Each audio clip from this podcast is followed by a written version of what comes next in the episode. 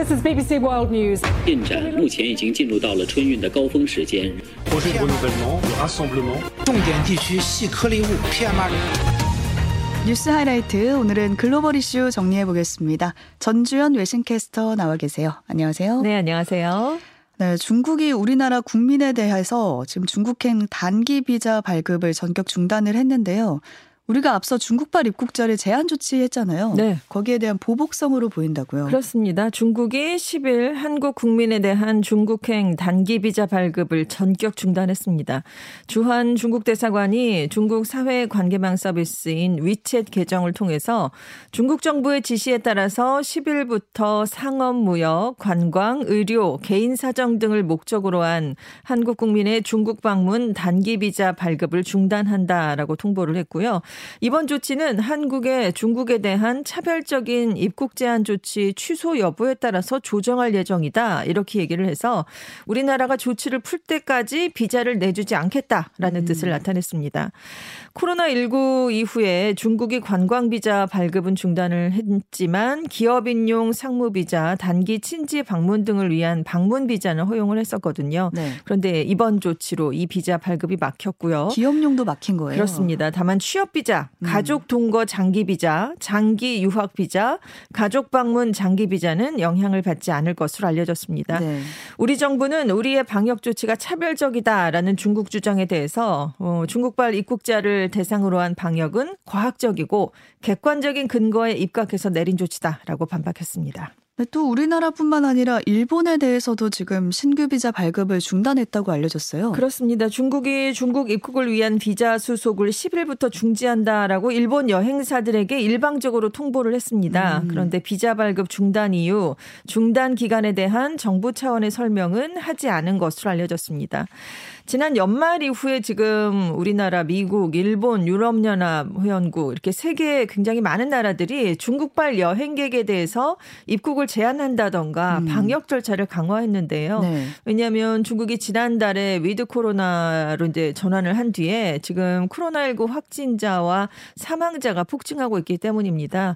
근데 중국이 여기에 대해서 이건 정치적 차별적인 조치다라고 반발을 음. 하면서 상응하는 조치를 하겠다라고 경고를 했었거든요. 그런데 이번에 가장 거리가 가까운 우리나라, 일본을 겨냥한 보복 조치가 먼저 나온 만큼 미국이나 유럽 국가에 대한 조치도 조만간 시행되지 않겠느냐 이런 음. 가능성이 나오고 있습니다. 네.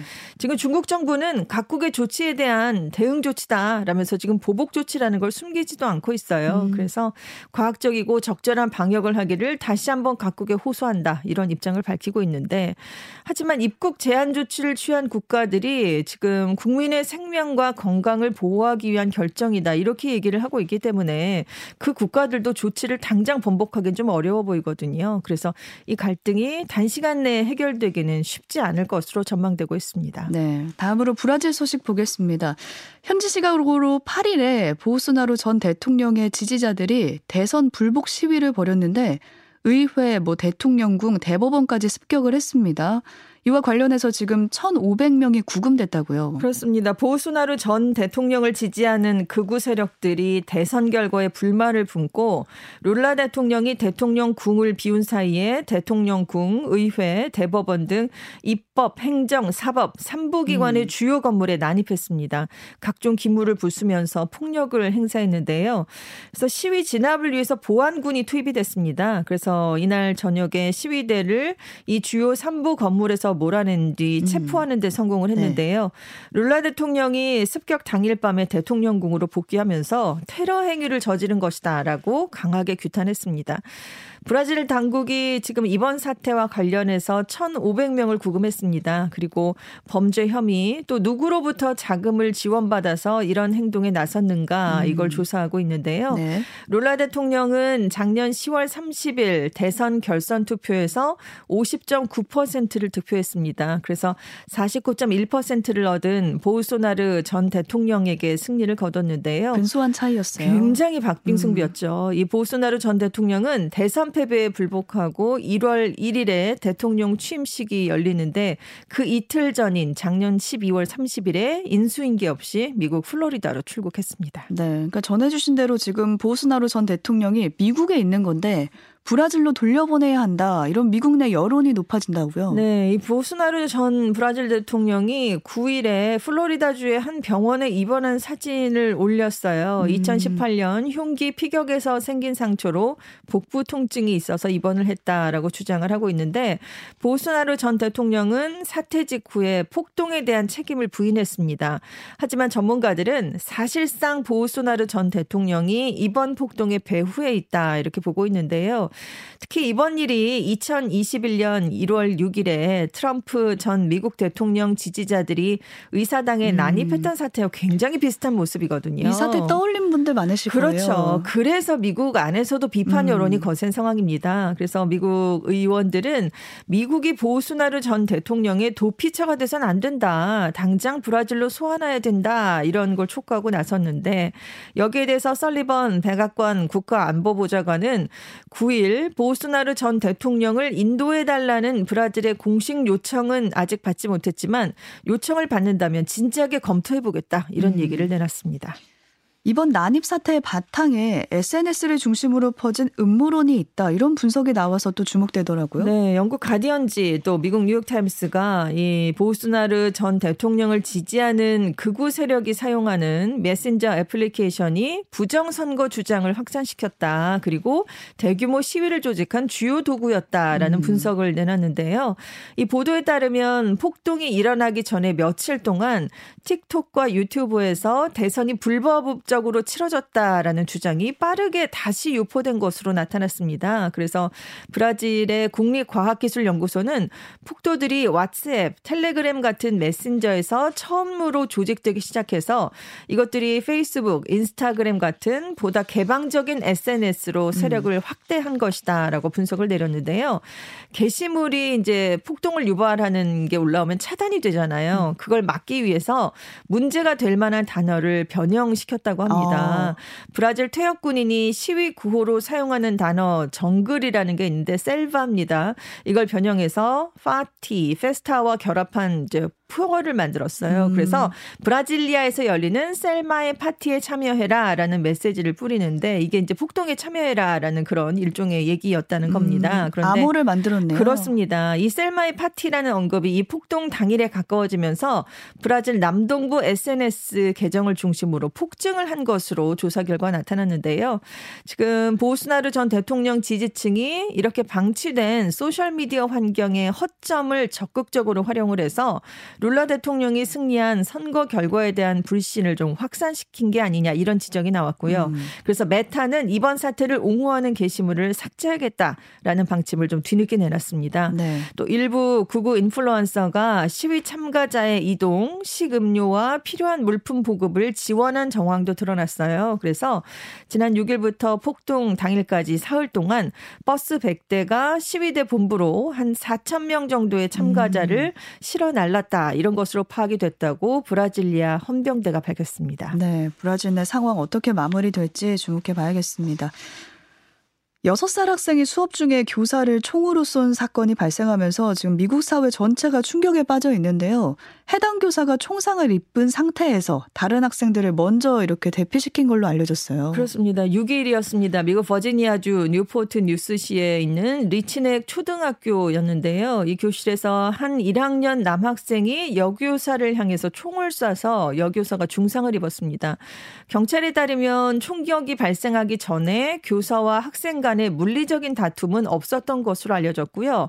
당시 교실에 있던 다른 학생의 부모는 교사가 총을 총을 압수하려고 하니까 학생이 총을 발사했다라는 얘기를 내놨습니다. 음. 경찰도 이 학생이 교사를 겨냥해서 총을 한 발 쐈다면서 오발 사고는 아니었다라는 얘기를 아, 했는데요. 네. 이 학생이 총을 쏠 때 교사가 방어 자세를 취했답니다. 그래서 총알이 교사의 손을 관통해서 왼쪽 흉부에 맞았는데요. 올해 25세인 이 교사는 사건 당일에만 해도 중태다라고 알려졌었는데 그 이후에 좀 상황이 나아진 것으로 알려졌습니다. 어, 근데 경찰은 이 교사가 총에 맞고도 학생들을 안전한 곳으로 대피시킨 뒤에 마지막으로 교실을 떠났다. 음. 그래서 이번 사고로 다친 학생은 없다라고 설명을 했는데요. 이 초등학교는 이번 주 내내 학교 문을 닫기로 했습니다. 네, 경찰이 이 교사를 영웅이다 이렇게 네. 표현을 하더라고요. 덕분에 더 큰 피해는 없었는데 쾌유했으면 좋겠고요. 그나저나 이 6살 초등 초등학생 어떻게 총기를 갖고 학교에 올 수 있었나요? 이 학생이 사용한 총을 이제 경찰이 파악을 해봤더니 학생의 어머니가 합법적으로 구매한 총이었습니다. 그러니까 집에 있던 총을 가방에 넣어서 그냥 학교로 가져왔다라는 아. 건데요. 지금 이 학생이 법원의 명령에 따라서 시설에서 정신치료를 받고 있습니다.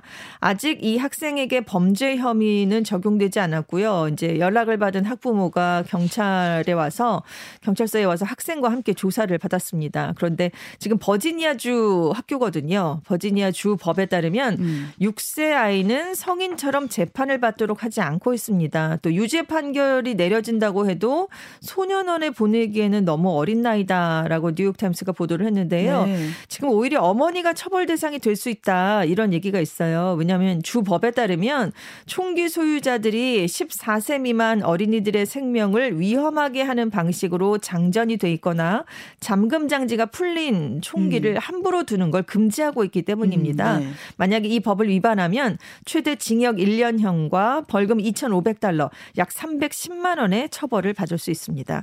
근데 지금 버지니아 교육 당국도 좀 당혹스러워하고 있는데요. 왜냐하면 중학교랑 고등학교에서는 금속 탐지기나 무작위 검색을 해서 총기를 갖고 오는 걸 막고 있습니다. 어. 그런데 초등학교에서는 아이들이 갖고 올 거라고 생각은 안 해서 상상을 못 했던 거죠. 네, 그래서 음. 성인 총기 난사범이 교실에 들어오는 걸 막는 데 지금 초점이 맞춰져 있었거든요. 그런데 앞으로는 금속 탐지기를 초등학교에도 도입을 해야 될지 검토를 하게 됐다 이런 음. 얘기를 내놨습니다. 네, 참 씁쓸한 소식이었습니다. 네.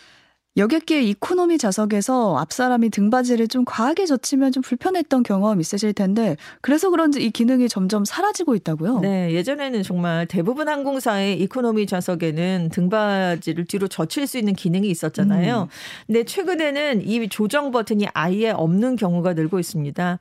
먼저 이 등받이 조정 기능을 넣게 되면 항공사에서 고장을 수리하는데 돈을 좀 많이 들어간다고 합니다. 아. 왜냐하면 승객들이 부드럽게 조 조절을 하지 않는 데다가 워낙 많이들 사용하니까 이 마모가 지속적으로 일어나서 고장이 자주 발생하기 때문인데요. 네. 그리고 등받이 조정 기능을 없애면 그만큼 좌석이 가벼워진답니다. 아. 현대 항공기 좌석이 한 개당 7 내지 10kg인데 이 무게를 줄인 만큼 또 항공사는 연료를 아낄 수가 음. 있고요. 그래서 2000년대 후반부터 저비용 항공사들이 이 등받이를 똑바로 세운 것과 뒤로 살짝 젖힌 것의 한 중간 정도 로 고정된 초경량 좌석을 많이 도입을 했습니다. 그런데 지금 풀 서비스 항공사들도 저가 항공사들과 경쟁을 해야 되기 때문에 점점 등받이 조절이 없는 좌석을 도입하기 시작을 했고요. 또 승객 간의 다툼을 방지하려는 목적도 음, 있습니다. 음, 왜냐하면 뒤로 얼마만큼 젖혀야 이게 가능한가, 이게 어떤 공공 예절에 해당하는가 이 규칙이 없고요. 실제로 등 승객들이 등받이 문제로 굉장히 심하게 다투는 경우가 많답니다. 그래서 음. 항공기가 심지어 안전을 이유로 회항하는 일이 일어나기도 그러한다고 하는데 이것을 막는데도 그런 목적이 있다고 합니다. 네, 장거리 비행에서는 조금 조정이 가능하면 좋겠어요. 아, 단 장거리는 계속 될 것이다 이런 음. 얘기가 나오고 있어요. 지금 네. 약간 단거리에 해당하는 그런 내용입니다. 네. 미국 정부가 실내 공기 오염 등을 이유로 가정에서 사용되는 가스레인지를 판매 금지한다 이런 방안을 검토하고 있다고 하는데 네. 도대체 얼마나 나쁘길래 이렇게 판매까지 금지하는 건가요? 그러니까 미국 소비자 제품 안전위원회가 지금 이 조치를 고려하고 있어요. 음. 건강이나 호흡기 문제 등을 이유로 이 가정용 가스레인지 판매를 금지하는 그런 조치를 이제 알아보는 건데요. 지금 캘리포니아 주에 있는 에너지 연구기관에 따르면 미국 가정의 40% 정도에서 사용되는 가스레인지가 이산화질소, 일산화탄소, 미세먼지 등을 방출하기 때문에 때문에 호흡기나 심혈관 질환과 관련이 있고 또 가스렌지와 가스 오븐에서 실내로 천연가스가 노출이 되면서 실내 공기 중에 벤젠 농도가 이 캘리포니아 주가 제시한 권고 기준을 초과할 수 있는 것으로 나타났습니다. 어, 네. 이렇게 되면 실내에서 간접 흡연에 노출되는 것과 같다 이런 지적인데요. 음. 앞서 또또 다른 보고서에서는 미국 내 12% 이상의 소아 천식이 가스렌지 사용에 따른 것으로 추정된다. 이런 이런 내용이 담기기도 어, 했었습니다. 네. 그래서 이제 가스레인지 제조업체 등을 대, 표하는 곳이 가전제조협회인데 이건 제품과 무관하게 요리 자체가 유해한 부산물을 만드는 것이다. 그러니까 제품을 금지할 게 아니라 요리할 때 환기를 위해서 후드를 켜는 등의 행동을 하라고 얘기하는 게 더 중요한 게 아니냐 이런 반박을 지금 내놓고 있습니다. 네, 그것도 좀 일리가 있는 것 네. 같고, 네, 일리가 있습니다. 지금 당장은 또 가스레인지 사용하고 계신 분들도 네, 네. 있을 테니까 사용하실 때 환기 꼭 하셔야겠습니다. 겨울이라도 꼭 네, 하셔야 되겠습니다. 꼭 해야겠습니다. 짧게 한 가지만 더 볼게요. 올 가을부터는 코로나19 백신을 맞을 때 가격이 한 16만 원 정도로 올라갈 거라고 전망이 되고 있습니다. 미국 모더나가 지금 미국 정부랑 공급 계약을 하면서 지금 싸게 좀 공급을 하고 있는데 이게 한 가을쯤 되면 이 공급 계약이 풀리거든요. 음. 그러면 백신 한 번당 접종 가격이 지금은 우리 돈으로 13,700원에서 18,700원인데 이게 12만 4,500원에서 16만 1,800원까지 올라갈 수 아, 있다고 합니다. 네. 지금보다 최대 5배까지 올라갈 수 있다. 뭐 이런 수준인데 지금 화이자도 지금 마찬가지로 공급 가격을 좀 올리겠다 이런 얘기를 내놓은 상황이에요. 그런데 모더나랑 화이자가 그동안 코로나19 백신으로만 58조 원의 돈을 벌었습니다. 네. 그래서 돈을 너무 많이 벌어놓고도 이런 음. 조치를 하는 게 아니냐 이런 비판이 나오고 있습니다. 네, 오늘 여기까지 살펴보겠습니다. 전주현 캐스터와 함께했습니다. 고맙습니다. 네, 감사합니다.